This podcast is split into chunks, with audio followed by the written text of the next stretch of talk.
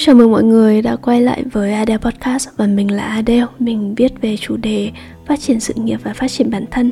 Và mình cũng là một career coach tại ade chấm com. Thì hôm nay chúng ta sẽ quay lại với một số podcast liên quan đến nghề nghiệp nhé. Um, số podcast số một trăm lẻ một, và mình sẽ nói về một chủ đề mà mình tin là trong quá trình đi làm và, và trong cái hành trình phát triển sự nghiệp của mọi người á, chắc chắn mọi người đã từng nghĩ về nó một lần. Đó là cách tìm kiếm mentor trong công việc.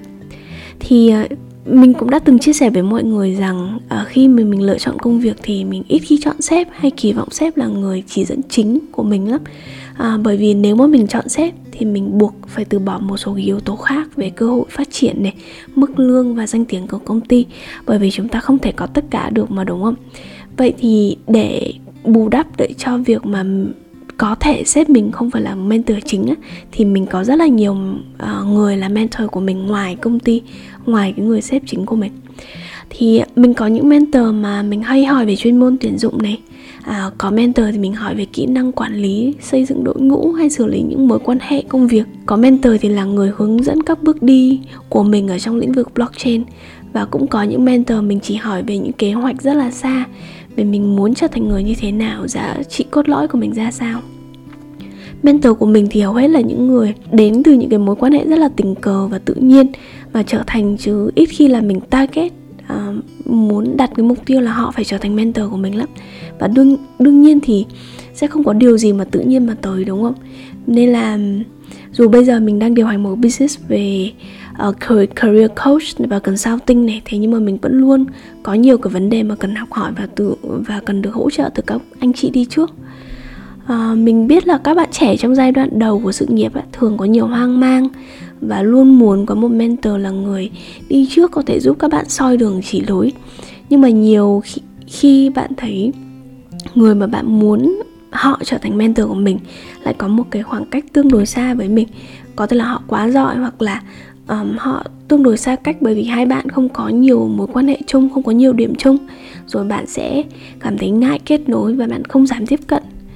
um, Một cái nỗi lo mà thường trực hơn á, à, mà mình thấy các bạn hay có, đó là bạn không biết mở lời nhờ các anh chị mentor như thế nào, vì sợ mình đang làm phiền họ hay là sợ bị từ chối. Bạn không biết làm sao để các anh chị đồng ý trở thành mentor của mình. Vậy nên thì podcast ngày hôm nay chúng ta sẽ cùng một lần nói hết về những cái quan điểm của mình về câu chuyện mentor, mentee um, và cách giúp các bạn tìm được mentor phù hợp cho mình nhé. Đầu tiên chúng ta hãy nói về vì sao chúng ta cần mentor trước. Um, trước hết thì chúng ta đều phải đồng ý một cái sự quan trọng của việc có mentor trong cái hành trình phát triển sự nghiệp của chính mình. Thay vì có một người hướng dẫn là sếp trực tiếp thì bạn có thể có đến bốn năm người hướng dẫn thuộc nhiều background khác nhau và giúp các bạn đi nhanh hơn trong sự nghiệp, đúng không? Bởi vì um, có rất là nhiều thứ thuộc uh, cái nhóm là bạn không biết, thứ bạn không biết, và bạn cần một người để có thể chỉ ra cho bạn những thứ bạn không biết. Um, có mentor cũng có ý nghĩa là bạn sẽ học được wisdom từ bốn năm người cộng lại trong hàng chục năm mà họ sống ở trên đời và họ tích lũy những cái kiến thức đó. Hơn nữa, nếu mà bạn phát triển theo một cái chuyên môn cố định á, thì bạn đang đi lại cái con đường của hàng ngàn người đã từng đi. Vậy thì bạn cũng sẽ có những cái trải nghiệm mà ai cũng gặp này. Và nếu bạn biết được trước những cái trải nghiệm đó, bạn sẽ tránh được nhiều sai lầm hơn. Và, và không phải bài học nào cũng nên trả giá. ừ, Vậy mentor họ là ai?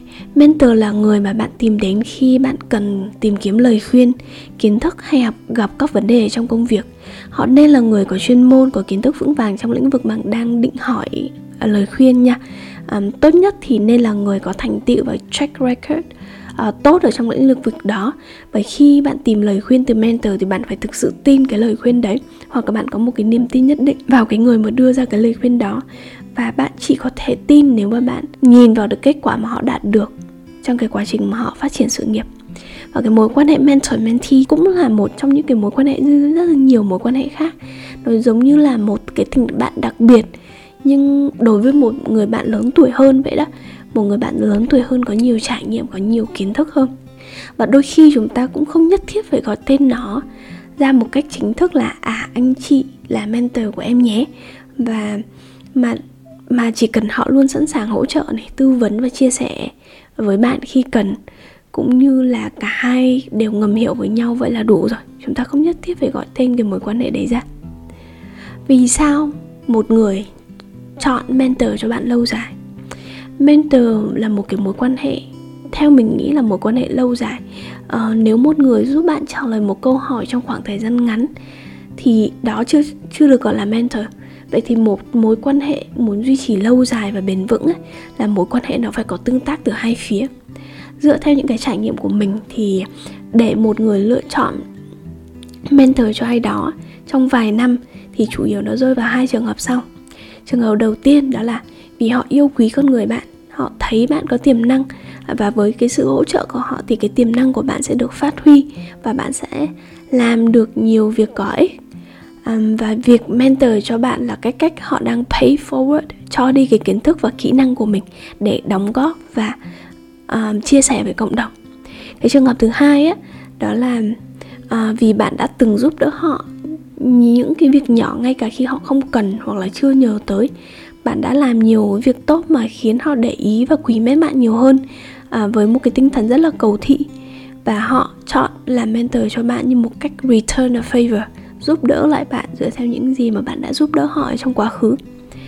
Vậy thì chúng ta cùng bàn luận về cách mà mình xây dựng cái mối quan hệ mentor-mentee như thế nào nhé.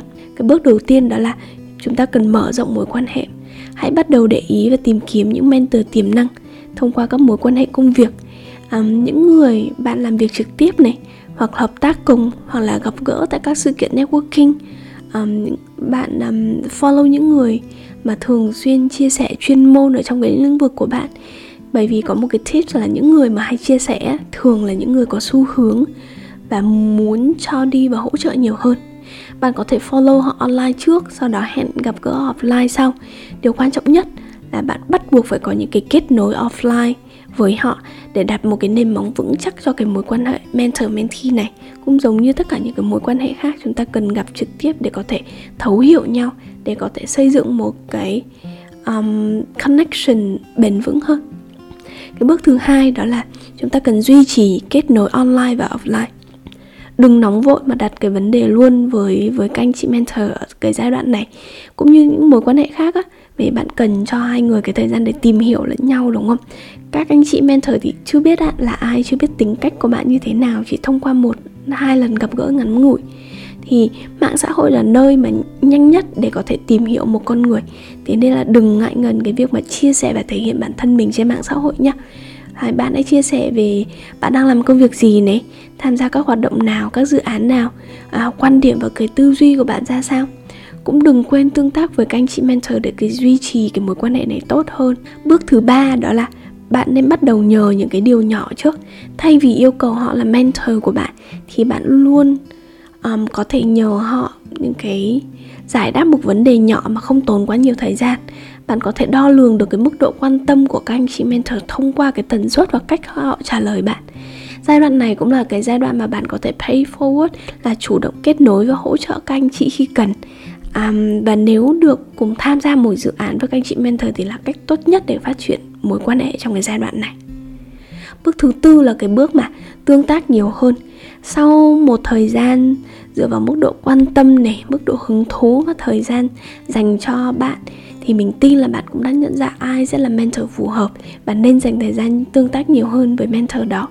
Cũng đừng quên là cũng giống như các mối quan hệ khác ấy, thì mối quan hệ này nó cũng nên được xây dựng dựa trên cái nền tảng chân thành và cân bằng mục tiêu uh, lợi ích của cả hai bên. Mình biết là hiện tại trên, trên thị trường um, thì cũng có rất là nhiều cái nền tảng để kết nối mentor-mentee và có nhiều chương trình mentorship của các cộng đồng, của các trường. Thế nhưng mà mình không đề cập đến trong cái podcast này, bởi vì mentor tham gia các chương trình đó thì mình biết được và mình hiểu là họ có nhiều cái mục tiêu khác nhau. Và thường các chương trình đó thì có một cái thời hạn nhất định.